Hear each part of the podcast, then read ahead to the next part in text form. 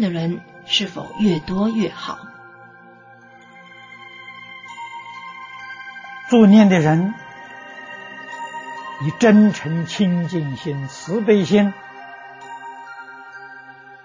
念这句佛啊，这个念助念的人越多越好，这个磁场殊胜，可以让这些这个卧道鬼神呢不敢接近。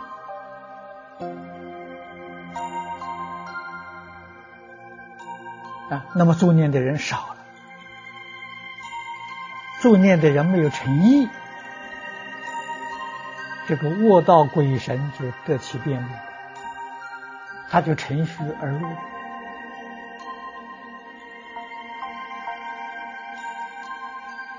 这一点我们要特别注意。所以有人来问。万一找不到人做念，我们用念佛机可不可以？只能说比没有好一点而已啊。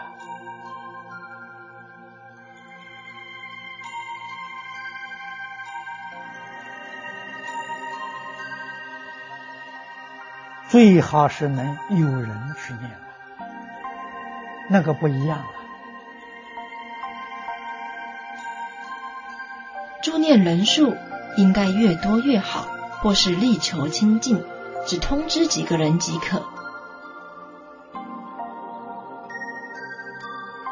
这个念佛往生人不能太多，如果有很多人呢，分班。啊，这个在临终病人面前呢，最好四个人。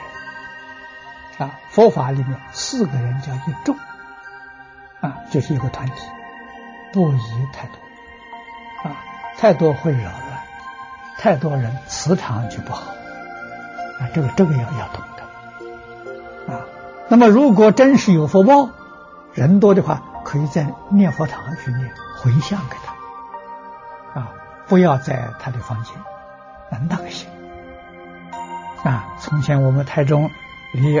李老师往生的时候，在面前就是几个学生，啊，常常照顾他的几个学生。念佛堂六百人，啊，而且念佛堂六百人呢，就念了四十九天，日夜不间断。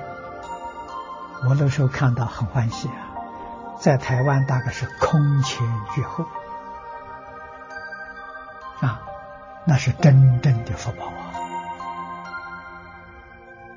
啊！啊，六百人念了四十九天，日夜不间断，能受得了吗？不是的，这个人念对走了，那个人就补充进去了。学生太多了嘛，啊，有几万人，所以念佛堂只有六百个座位，啊，六个座位，所以很多人都在外面看到有一个出来了。那个就进去补进去啊！这个是老师在台中教学三十八年的古报啊，无比的殊胜啊！临终不希望有人助念，因为不喜欢一屋子人出出入入，不喜欢自己死后别人触摸、试探头角。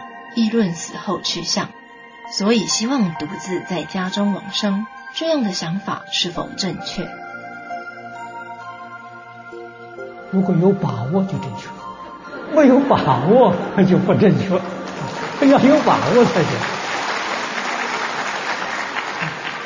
没有把握，如果有这些顾虑呢，可以让少数人啊，你比如说是两三个人，不要搞到一屋的人。